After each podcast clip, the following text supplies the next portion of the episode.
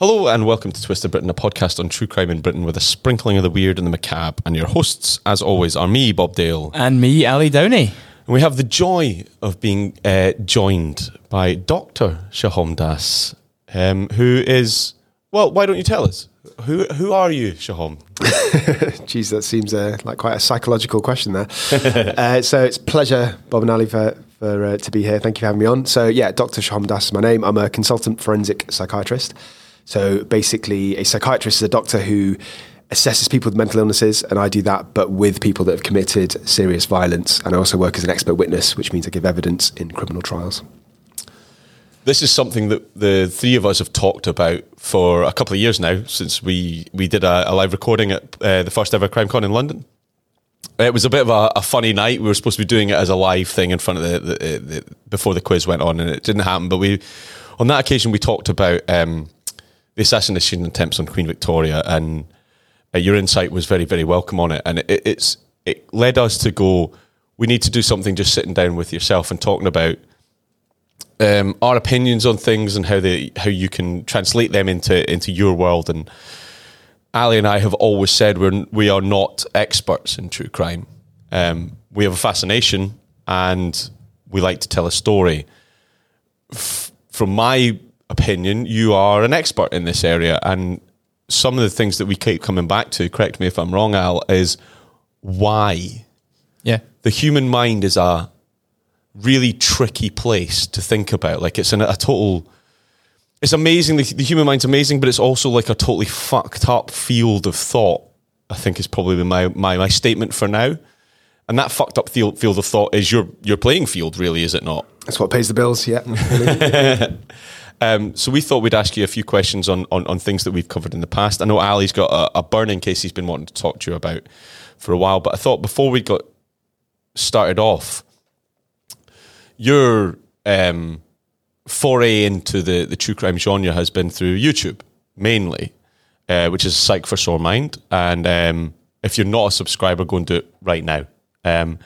What led you to do the YouTube videos? So I think I've always known that that people are fascinated in what I do for a living, right? So from my next door neighbours to school drop-offs to my own friends to random people I speak to at parties, when I tell them what I do, there's so many questions. What is a psychopath? What do you think of this high-profile case? Do you think this person's faking it? So I've always known at the back of my mind that there is this thirst for questions that are quite easy for me to answer, because I do it day in, day out, but I've never had the inclination or the time to do anything about it. And then lockdown happened. So during lockdown, I should have done it earlier, actually. It took me a while to get my ass in gear, but towards the end of lockdown, I started researching other YouTube videos. And something that struck me very, very quickly was that there's a lot of people that don't know what they're talking about, who either call themselves experts or who have qualifications in something that's not quite forensic psychiatry or psychology, but they kind of muscle into that space. And that's fine. Anyone's allowed to make videos. I don't own YouTube yet.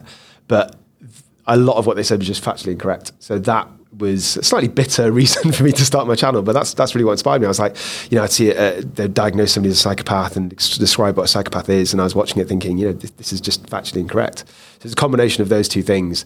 So I decided to make my YouTube channel. In my head, it would be really easy to make a video. It'd take maybe half a morning a week. That's how long it would take me to make a video in my head.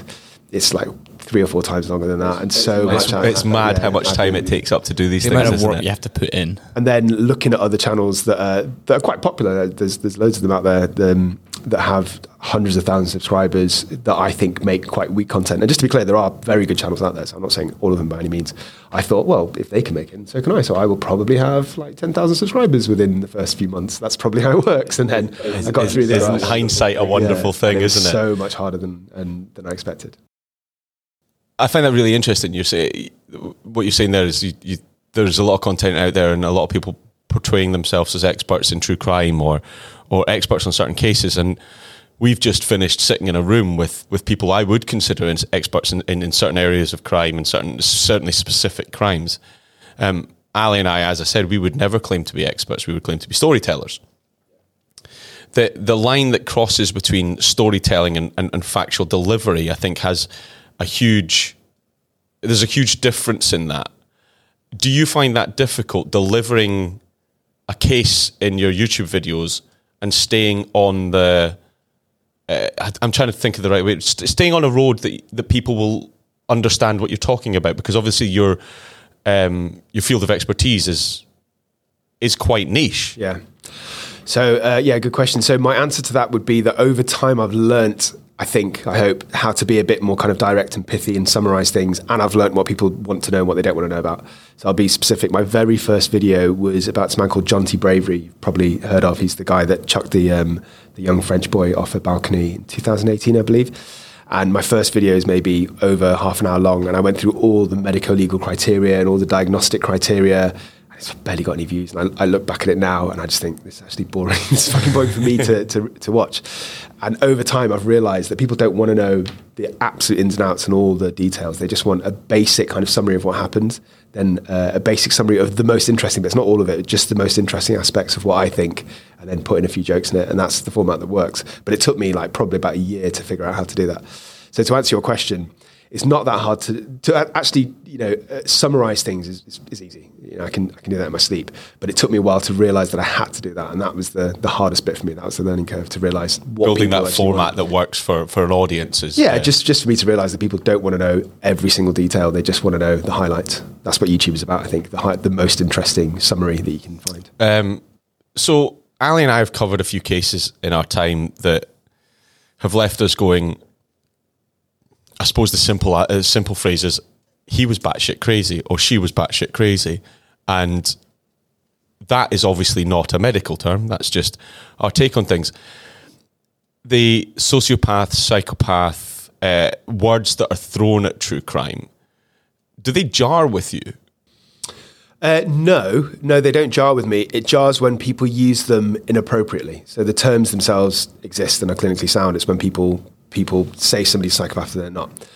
I would say that when you're talking about somebody being batshit crazy, there is, in my view, there's kind of two ends of a spectrum, right? So there's either people that have like an actual mental illness.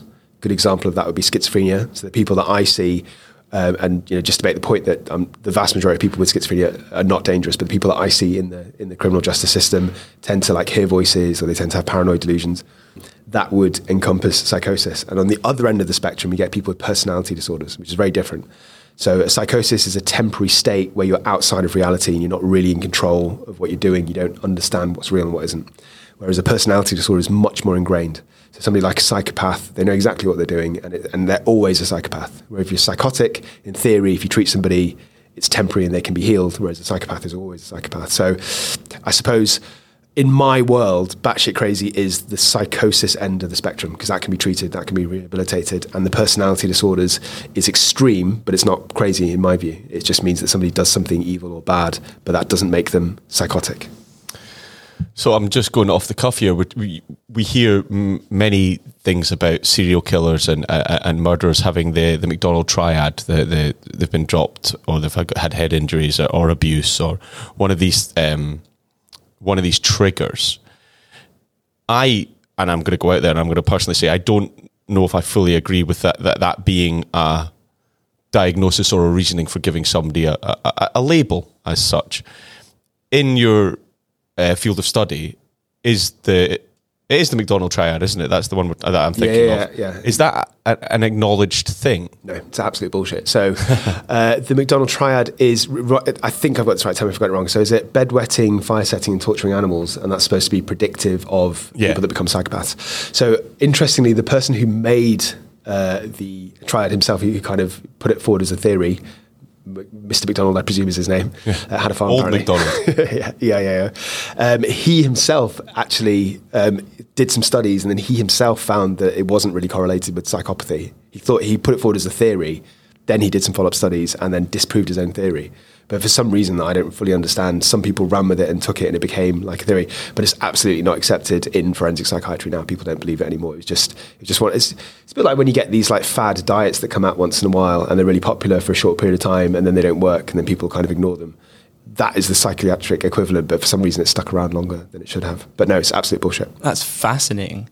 In our social media predominant world, with so many YouTube channels who claim to be experts or present themselves as experts, who may not have the background knowledge that they should.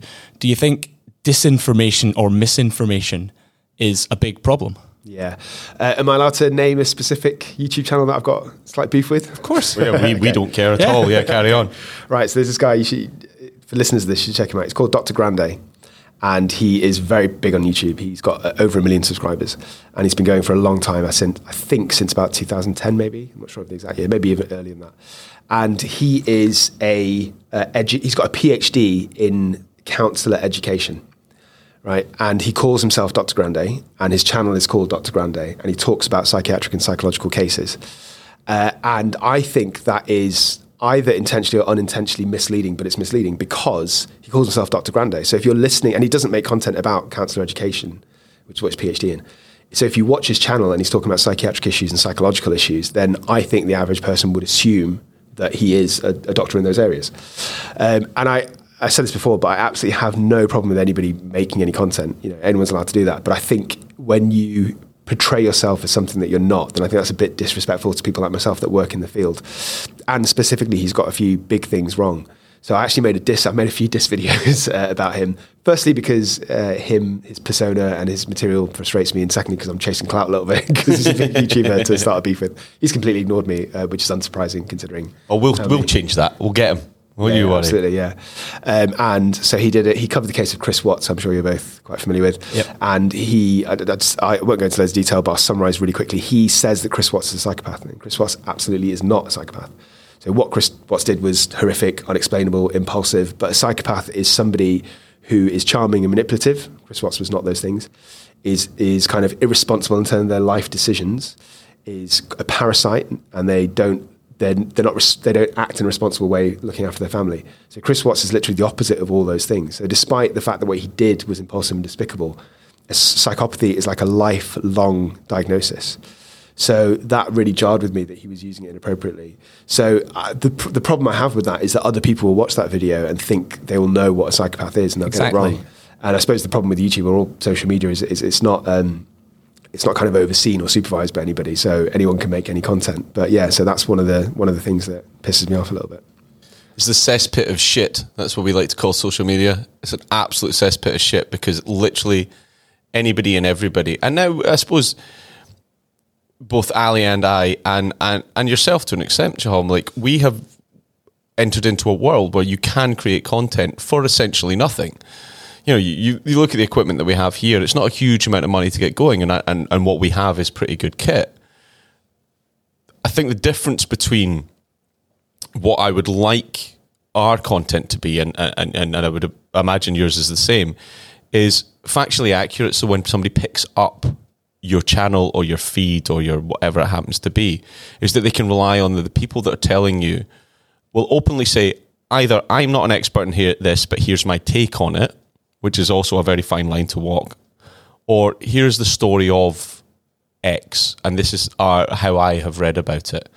That, to me, is a different way of doing things, and the way that the social responsibility that goes with having, and we're lucky to have tens of thousands of listeners a month, of people who we are infinitely thankful for listening.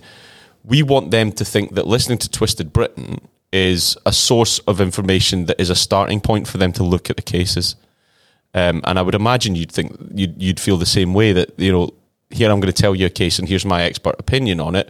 But if you want to draw your own opinion on it, go and do it. And I think the danger of that is it's so easy to do it that this is what happened. The this is what happened sentence in true crime podcasting and YouTubing and Twitch and all and TikToks and all that this is what happens, a really dangerous sentence to me, because it can lead you to have people that go, he said this, so it must be real. Sorry, that was my tiny rant on social media, which I will continue to do forever. It's mainly because you and I are both shit at social media. We are terrible at social media. So I think when people just say facts of the case or cover true crime in that way, like almost a documentary style, but in the format of an audio podcast or a YouTube channel, I have no problem with that. You know, I watch those kind of things. I find it entertaining. It's when people make opinions and get them wrong, and they're not based in a career where they've assessed people. That I think is quite harmful. It's not the facts that bother me. It's the opinions about those facts that bother me if they're wrong. So I suppose leading on from that, the true crime genre, which we're all a part of, is ridiculously massive. We've speculated that it is the human psyche that wants to see... I don't know how to put this. I can't believe they did that. Or is every human one step away from that? Or is that... And that's us just taking on it with very few expertise, but having read thousands and thousands of pages of different true crime cases over hundreds of years of content, sorry. Your take on the true crime genre in itself from a forensic point of view, does the human mind lend itself to that?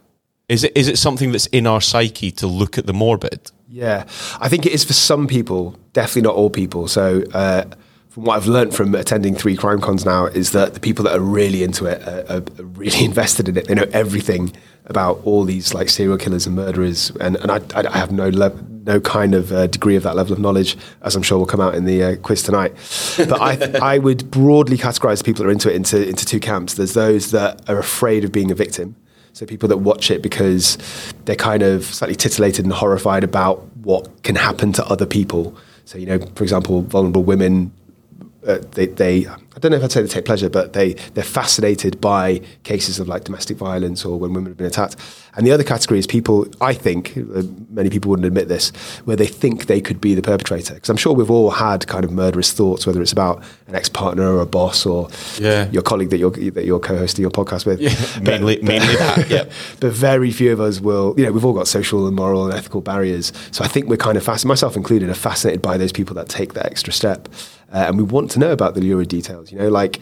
As a psychiatrist on my content, I try and stray away a little bit from that and try and talk about the rehabilitation. And I've come to learn that people are interested in that to a degree, but they also want to know the gory details. And I get it. Like I myself am more interested in the horrific things that people have done. So yeah, I think we know in ourselves that we could protect. We've got the thoughts of doing something, you know, murderous or horrific occasionally, but we don't act on these impulses. So we're fascinated by the people that do act on those impulses.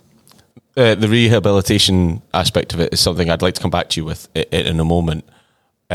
Before I hand you over to Ali, because I know he's burning to ask you about Jesse King, I see modern true crime podcasting as the ancient equivalent of the going to see the public hanging.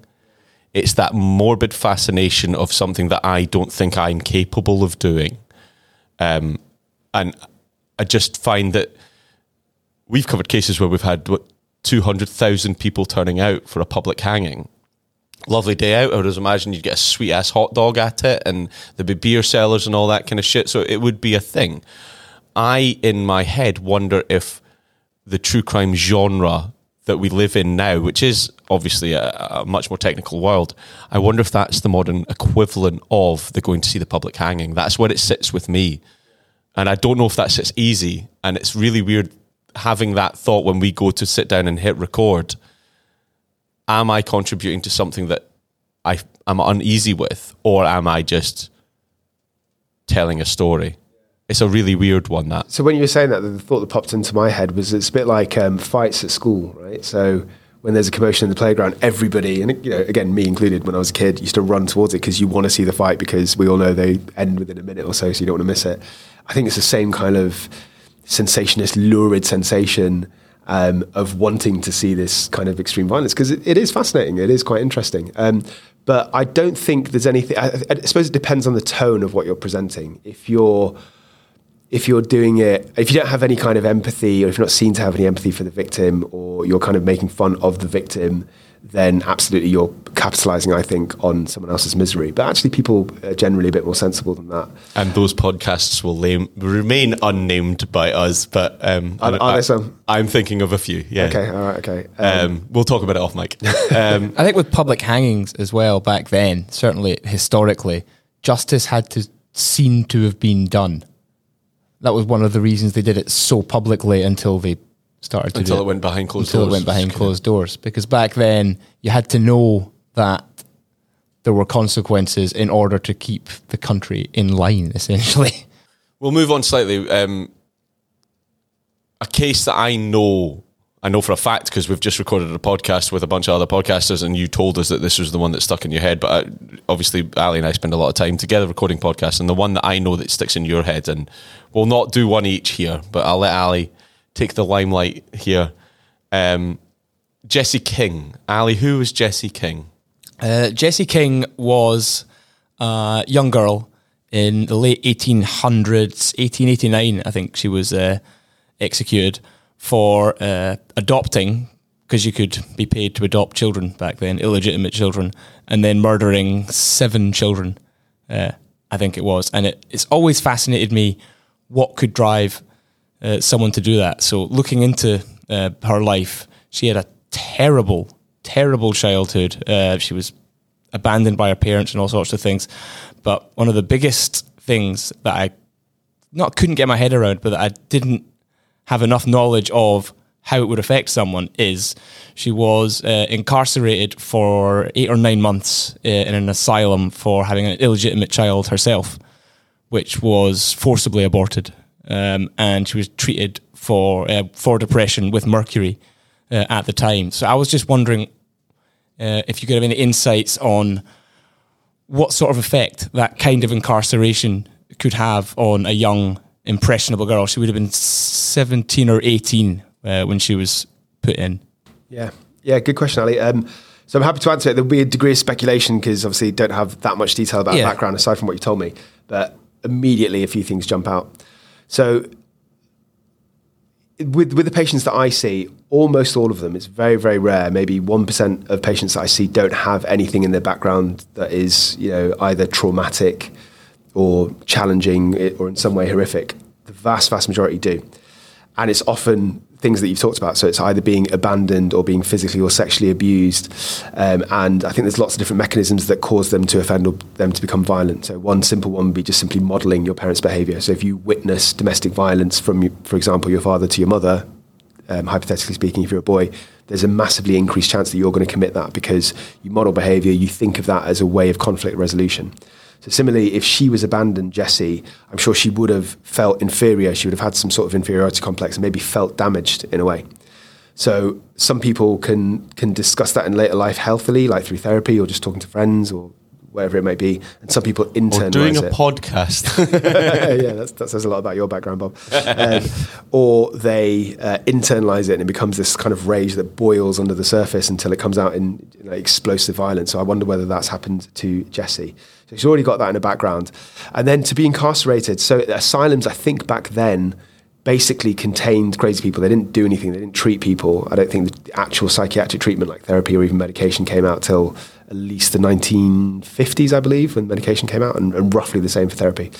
So up until then, all they did was keep people locked away. It's basically the equivalent of a prison, except everyone in there has got some psychiatric illness. And even more kind of disturbing is that they actually used to have aristocracy used to pay tickets to come and see people in those environments, like going to a zoo. So you'd pay your entry fee and you'd walk around and see these crazy people in the cages, pulling their hair out, naked, probably responding to voices, what we would recognise as something like schizophrenia, really paranoid and saying really, really odd things.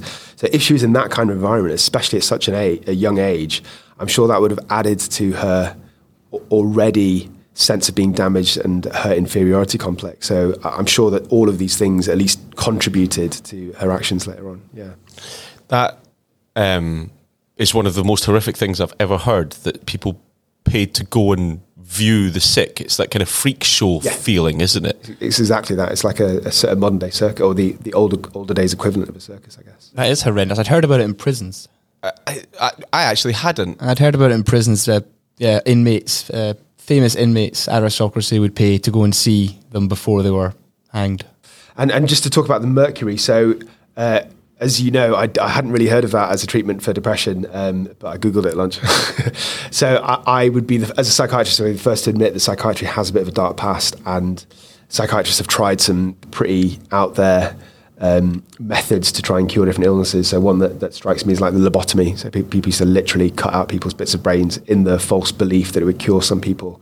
And I think basically, it's a bit like fads we were talking about before. You get one doctor, psychiatrist, who probably has good intentions, but they've got their own agenda. So they think in their heads that they've discovered something new. And so they only kind of talk about or publish case studies where they think it's worked.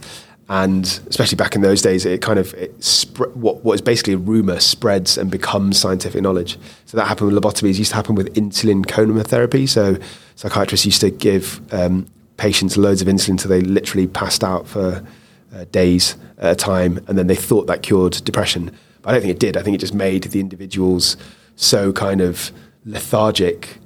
Not depression, I said the wrong thing, mania. So that's like the opposite of depression. That's when somebody's hyper-excitable and, really impulsive, and their mind's all over the place and they're full of energy and they can't sleep, blah, blah. So they thought it cured mania, but actually it just zonked people out because they're in a coma. So that got misinterpreted as a treatment. So I think mercury was similar to that. It was used for a short period of time. It's actually used in other things, I believe, as well as depression, but it does cause depression and anxiety. Having said that, depression and anxiety in itself is not really an illness that would explain why an individual like Jesse would kill children compared to a psychosis or a mania. But it might have been just one of many, many factors that made her more likely to offend, like out of irritability or a bit of a nihilistic outlook in life. I know we talk about mercury, and the first thing that jumps to my mind when we talk about mercury is the Mad Hatter. It's the Alice in Wonderland thing, and then it was used in the making of hats, and it did result in that occupation being, well, we'll go back to batshit crazy, and they were, because of mercury poisoning. I know you had a take on what you thought about Jesse, and I know compassion's not probably the right word, but you definitely felt sorry for her when we talked about it. Yeah, I'd never come across someone I felt that empathetic for, who I knew had done such monstrous things. A lot of the time when we talk about these killers, they're awful people. They might have had a traumatic experience in their childhood, which people try to justify it with. But yeah, I've never felt such empathy as I felt for Jessie. She had such a terrible time. She was sexually abused as well. Can I ask you a question, Ali? Do you think her age and agenda is two of the reasons that you have more empathy for her? So another way of phrasing that question was, say if it was a 30-year-old man who had exactly the same experiences and the exact same thing, do you think you'd feel the same or not? That's a great question. It's a great question. Personally, no, I wouldn't have the same amount of empathy, and that probably says a lot about me or my social conditioning. If I could speculate on your answer, knowing you as well as I do, I think you probably would still have empathy for them because of the background, negating gender and age. But I think Sean's probably right. The fact that she was so young and damaged is the one thing that you clasp onto here, isn't it? I think I would still feel as empathetic towards her were she a boy rather than a girl. But I am very aware of how different boys and girls were treated back then. Like, a boy would never have been treated the way she was treated. So there is probably a bit of the rampant feminist in me that is disgusted at the way women and young girls were treated back then as well, yeah. Okay, so I've got a bit of a tangent here, if I may. So sometimes I get asked, like, what's the most kind of emotionally... the case that affected me most emotionally in my career, and I've got a stock answer because I've thought about it so much, and I've written about it in my book. And in fact, my very first CrimeCon talk was about... You have a book out, we'll come back to that. And so I call her Yasmin, I don't use a real name, but she was an 18-year-old girl who I assessed probably a good 6-7 years ago now. So she was 18 years old, no history of any mental health issues, no history of any antisocial behaviour, no criminality, just an ordinary average young schoolgirl, quite shy. And she became psychotic out of nowhere. Remember I said before that only about 1% of my patients have no kind of background reason. She was one of those 1%. And she ended up killing her 3-year-old nephew. So she was psychotic, and she had these beliefs about how he was possessed by demons, and she was not saving his life, but she was getting rid of these demons by smothering him, and that she could reincarnate him. So I ended up seeing her in Holloway Prison and assessing her, and I got her, then I sectioned her to the psychiatric unit that I was working at the time in London. and then assessed her for a few months, and then I wrote a court report suggesting the not guilty by reason of insanity plea, which was upheld by the judge. So she ended up going to hospital for long-term rehabilitation as opposed to spending a life sentence in prison. And I do have to say that absolutely I recognise that part of the reason that sticks out to me more than other cases, because I've seen other people that have killed family members. I've assessed somebody recently who killed a complete random stranger, is because she was so sort of untarnished and young. And probably part of it was that I met her family quite regularly because her brother, who was the father of the child that was killed, was part of the family therapy. So he would come in for sessions on a weekly basis and I would sit in the room. And obviously the whole thing's emotionally charged. So I think it sticks in my mind more because she was female, because she was young, because she was untarnished, because a child died, because it's just so inexplicable compared to somebody who's like an antisocial drug dealer, many of whom I've assessed, and you can kind of see where the violence came from. So I think it's a combination of all the things, plus her family got involved. So I guess the point I'm trying to make is I definitely think the demographics of the individual makes a difference. In hindsight, so that was 6 years ago, in hindsight, looking back at that case now, and I know you say it's your stock answer, but was the outcome the right thing? Absolutely, yeah. So she was extremely psychotic and paranoid, but she's also very, very guarded. So it was really hard to assess her, and she wouldn't open up at all because in her head, her beliefs were true. And it took about 18 months of medication before she finally actually accepted what she did. So for 18 months when she was in a hospital, she didn't believe that the child was dead. She thought it was all part of this conspiracy. She thought that she'd reincarnated him. She didn't believe anybody else. My evidence not worked, or had the judge not accepted the insanity plea, she would have gone to prison. She almost certainly wouldn't have taken medication because she didn't have any insight. We had to physically restrain her and inject her with antipsychotics, not only for the first couple of times, and then she reluctantly agreed to take tablets, but you can't do that in prison because you can't use the Mental Health Act in prison, whereas you can in psych hospitals. So I'm 100% convinced that she would have just festered in psychosis, possibly for the rest of her life in prison. Whereas the trajectory that she took with us is that she stayed in prison, in hospital, in a medium secure unit, I'd say for about 3.5 years. Eventually got better, got rid of her psychotic symptoms. She had lots of therapy, had to deal with her depression, but she got to rebuild her life. So she was 22 when she left our hospital, and she's gone on to lead a fairly productive life. So I think we saved. That was going to be my question there. So somebody like that can come off drugs? No. Actually, they can, but it's very, very risky. So all psychotropic medications, all psychiatric medications have side effects. Antipsychotics probably have the worst. So from weight gain to sedation to anxiety to giving you diabetes. But for somebody as risky as her, she should either be on it lifelong, or if she's not had any psychotic symptoms for something like 2 or 3 years, you can very, very gradually reduce the dose. Like I'm talking about maybe 5% reduction of the dose every few weeks. So that whole process itself might take several, 6 months or even a year. And you have to check on a regular basis to see any of her psychotic symptoms return. So it's possible, but it's also very high risk. The thought process that's running through my mind at this point is some of the cases we've covered, and when you start talking about perpetrators who have had moments of blackness or moments of psychosis, I wonder if the cases we've covered maybe would never have existed if they had been modern day. I've probably said that in a really ridiculous way, but I'm trying to think of an example of a case, but if you would take somebody who acted in the moment and then acted again and again and again, but reoffended, if we had somebody like yourself and the medication that we have now, I wonder if a lot of the cases that we've talked about would never have actually existed. Hugely speculative. Yeah, the answer to that would be what caused those moments. So if they were moments of psychosis like this young girl Yasmin that I keep talking about, then absolutely they can be prevented with being on lifelong medication. I'm very convinced of that because I've seen it. But if it's just moments of flashes of rage or reactive moments where somebody has an anger management problem, then you can't really treat that with medication. So that's a completely different thing. So it's a reactive rather than a psychosis is hugely different. Absolutely. To go to almost the other end of the spectrum, in your experience, have you ever seen such a thing as a hopeless case? Yeah. So there's definitely been some people that have been stuck in psychiatric hospitals that I'm fairly convinced will never leave. So I worked at Broadmoor briefly for about 6 months, probably about 7 or 8 years ago now, when I was a middle grade doctor. and I worked in the high dependency unit, which is of the many wards, I'm not sure how many there are, I think it's 13 or something, of the many wards, that was the second most serious, so the only one above that is intensive care. And the people that I saw were, there were only about 8 patients on the ward, and at least half, maybe even more than that, will never leave hospital. And the reason they won't is because they've already been there for years, and the psychiatrists there have already thrown as much powerful antipsychotic medication as there is available. So I don't know if you have clozapine, for example. Clozapine's like the strongest antipsychotic there is. It's also got some of the worst side effect profiles, and people die taking it.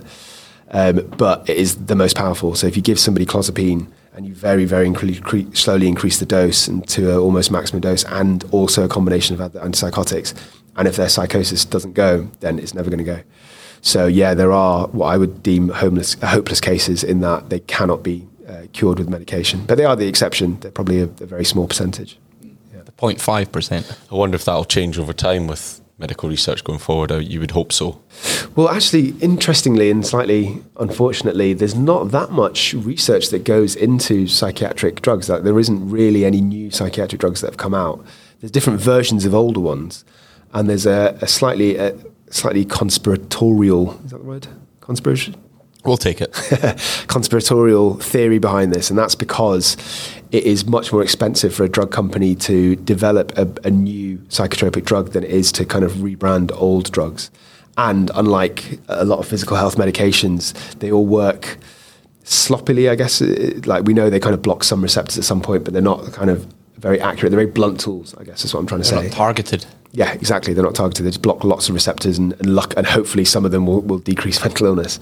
So it's quite hard to develop new drugs, and it's much cheaper to just kind of you can make variations of the drugs that exist. So, for example, I'll give you a specific example. You've probably heard of citalopram, the antidepressant. There's another one called escitalopram, which is like an isomer. So drug companies didn't have to spend that much money. They just changed one of the chemical molecules, and they found that it worked slightly differently in different types of depression. So it's much cheaper for them to rebrand it, call it something else, and try and sell it to psychiatrists as this miracle cure for a different type of depression than it is to try and start to make a new drug. That's really interesting. Ali and I talked recently and did a Patreon episode about poisons, and it was the first one that you wrote for the both of us, and we talked about a load of different things within it, and strychnine is the one that comes to mind. It was used as a bleaching agent for skin. It was used to treat as a rat poison and stuff like that, but it slowly became use as a killer poison. It's that kind of Black Widow effect. Women famously became poisoners, but actually almost the research that came out of the deaths that happened due to strychnine meant that they found that it had uses in medical science. And just you're talking about the kind of refining of it. It just made me think about, you know, the refining of things that used to kill people, the things that are now used to treat people, and there must be some correlation in. Shit, a few people died, but actually now thousands of people have lived because of it. Not making excuses for, but I just find it a really interesting subject. When we did the poison episode, it was something I didn't know a huge amount about, and you did most of the research for it. But so I can add to that. I think I was trying to remember in my head the details. I'm not sure if I've got this 100% right. It's definitely lithium is the right drug, but I'm not sure what disease it was. I think it was initially used as an anti-malarial, I think, or maybe anti-syphilitic. I'm not sure. One of those two things. And one particular doctor hundreds of years ago, decades ago, used it on a bunch of these patients, and he accidentally found that people who had bipolar, had mania, actually calmed down on lithium. It was syphilis. Syphilis, okay, yeah. There you go. So over time, it became a mood stabilizer, and it still is to this day. Like, even though it's a very old drug, it's actually very effective as a mood stabilizer, and that was completely by accident. It's one of my favourite things when we're doing Twisted Britain episodes and we talk about the first use of fingerprinting, or we talk about the first use of DNA, or the first use of this, and how it spirals into the criminal justice system that we arrive at today. Now, the criminal justice system that we have today is obviously not perfect, but we've said on many occasions that when we're looking into cases, you can see how these cases that are maybe not covered in mainstream media, mainstream podcasting and stuff that we'll maybe talk about for 45 minutes of a Tuesday night when we're having a couple of pints, having an effect on where we are. I personally, moving us slightly on, because we will have to wrap this up at some point, but I had a couple of questions I wanted to put to you. You've worked in the criminal justice system quite extensively. And while we talk about things moving on, so fingerprinting becoming a standard and DNA testing in the last 35 years becoming a thing that we now routinely do, although we've had huge amounts of progression in the criminal justice system and the rehabilitation system of people, and I make a differentiation between them because you talk about hospitals and jails as being separate things, and they quite clearly are, but they're not perfect. And I don't know where we go from here because we have an infrastructure of old prisons and new hospitals treating different things en masse. And I just wonder from your take as an expert working in these areas whether is the system right, because there is no right system, but is there a way of saying we need to separate rehabilitation from incarceration? Is that a definitive thing? So again, I suppose it depends on which perpetrators you're talking about. If you're talking about people that have clear mental illnesses, that there is treatment available like medication and psychotherapy, then absolutely, I think part of the system that I'm part of my expert witness work is to get those people, and it's a small proportion of people. You know, it's probably, of the cases that I see, I only recommend hospitalisation for maybe 10%. So it's definitely the minority. They need to go into these environments. They're locked environments, you know, they can't leave, but they are psychiatric wards as opposed to hospital. And there is a system in place. Is it perfect? Absolutely not. So if we're talking about hospitals, there is a massive waiting list. So that's one key thing I'd say. So when I used to work in a female prison, Bronzefield. And can I just say, when you're talking about hospitals, are you talking about secure? Yeah, secure psychiatric units I'm talking about, yeah. And it depends on the region of where the person was originally from, because that NHS trust has responsibility to put them into one of these secure units. Okay. And generally speaking, cities are clogged up because they have so much demand on the beds. So there'll be waiting lists of weeks to sometimes months. Like I've seen a few women who are psychotic, crawling the walls, dirty process, naked, screaming, hearing voices, just like the most psychotic you can imagine, who in that situation for up to, I think the longest I've seen is probably about 6 months, because just a bed didn't become available. Generally speaking, the suburbs had much shorter waiting lists because there was less demand on there per capita. So that's one massive thing, is actually having enough beds available for those people to come in. So that's one huge thing that needs to be solved. Another thing is the system itself is really clunky and disorganized. So I'm not exaggerating here, where there would be occasional patients where we didn't necessarily know where they're from, or they've moved around different areas, and it would take me a couple of weeks just to make the referral, because I couldn't find the contact details and they were uncontactable. You know, they'd have websites of people sort of pointing and like smiling and pointing in the distance, but they didn't have fucking contact details on. Sometimes I contact them, and on one occasion, this is true, I'd sent some prison medical, because they want all the background information, so I sent everything by email, and they actually, and it was a lot of pages, like 100 pages of medical notes from the prison, and they eventually contacted me back after I had to chase them, which is the norm, asking me to fax them over all the information. So I literally had to print out like 100 pages of stuff that was electronically there and then fax it individually, sheet by sheet. For the young people listening, a fax is an email that's printed out and sent down the phone. And a phone is that thing in your house that your mum used to have, or your gran used to have. That's mad. Is it moving in the right direction? Are people like you making a difference? Sounds like I'm belittling what you do, and I'm absolutely not. You know, I hugely respect you and what you do. Are people like you in a scenario where you can... And my swagger. You are, yeah. And your swagger. For anybody who's not seen Dr. Sohom Das, he is one of the most handsome men I've ever met, and I love him to pieces. And I would never, ever belittle him at all. But do you go to work feeling... I'm making a difference to the system, or are you making a difference to a person? System, definitely, yeah. So as I've alluded to a few times, the majority of the time prisoners don't have a recognisable mental illness, or if they do, it doesn't explain why they committed their offence. So I did a talk about in the insanity plea earlier on today. Probably of the times that I'm asked to find it by a defence solicitor, I probably agree with it 5 to 10% of the time, so 80 to 90% of the time I'm saying, no, he doesn't meet the threshold for insanity. So I I don't know how to word this, my evidence puts people in prison far more often than it does get them into hospital. But there is that small proportion that need hospital. And as I said before, the number of beds are limited, so you have to be very careful about where your threshold is. And is that weighing up whether that it's better for this person individually to go and fit into our system than it is that our system fits around the person? So it's whether they've got symptoms that can be treated that are recognisable mental illnesses. Which is a grey area in many ways, because some people have both mental illnesses and personality disorders, as I was explaining before. In fact, most people have an element of both to varying degrees. So to answer your question about whether I'm helping the system or the individual, I definitely help the criminal justice system more as an expert witness than an individual. But when I previously worked in one of these units, then they'd already been through that process. So that was the small proportion that were already detained under a criminal section of the mental health. And that's the differentiation between your roles then so and now. In that role, I was all about the rehabilitation of people that had already gone through that part of the system. But what I do now is I'm kind of like the gatekeeper of the people that need to be in that system. Using the phrase, the gatekeeper, feels like a wonderful place to leave today's chat. Yeah, I know Ali and I could talk to you for hours, but you'd get bored of us, and we've all run out of pints now. Thanks very much. That was something we've wanted to do. In fact, I know the three of us have wanted to sit down and have a record for a while, and it's an absolute pleasure to do that with you, and we'll hopefully do it again sometime soon. And we'll send you cases that we'd like to have a think about so you can have a read about them rather than just dropping them on you.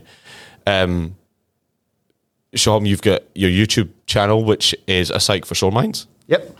Which you can find on YouTube, because it's a YouTube channel, obviously. Really good. I'm subscribed. Thank you. Ali's a big fan. He keeps coming in every week and going, Sohom's got a new video out. And I'm like, I know. Stop fanboying. Which is why I've done most of the talking this evening, because Ali's just sitting fanning himself. But you've also got a book out. And your book is? It's called Into Minds, Stories of Journeys of Recovery and Murder from a Forensic Psychiatrist. That's a subtitle. I'm not sure exactly. I was going to say, do you want to try and do your whole book title again there? No. And it is basically, it's like my professional memoir. So it talks about my most fascinating cases. It's slightly autobiographical. It talks about my journey of becoming a forensic psychiatrist. It's just like the workings behind what goes on behind the scenes. So within, it's just kind of loosely split into three sections. So hospitals first, then prisons, then courts. Well, have you got some with you? You know what? I hate to flex, but my book sold out at CrimeCon. Oh, they did. Yeah, but yeah. I'm seeing you during the week, and what I'll do is I'm going to ask you very nicely if you will sign a copy of your book, and we'd like to give it away to one of our listeners if that's possible. Of course. If you'd like, I'm keeping that. No, you're not keeping it. You can photocopy it and fax it to yourself. No, fuck that. Buy a copy. Yeah, you're right. Fuck that. Buy a copy. You. Thanks very much for joining us on Twisted Britain, Sohom. It's been an absolute pleasure talking to you. We will do this again another time. You and I are going for beers on Thursday. Yeah. In fact, you come at my house for dinner. I'm going to insist on it. And from Ali and I, as always, I'd like to say thank you, love you, bye. And thank you, love you, bye. And thank you so much, Bob and Ali, for having me on your amazing platform. Thank you, love you, buy my fucking book. Buy his fucking book. If you'd like to win a copy of Sohom's book, please check our social media channels now. Thank you, love you, bye.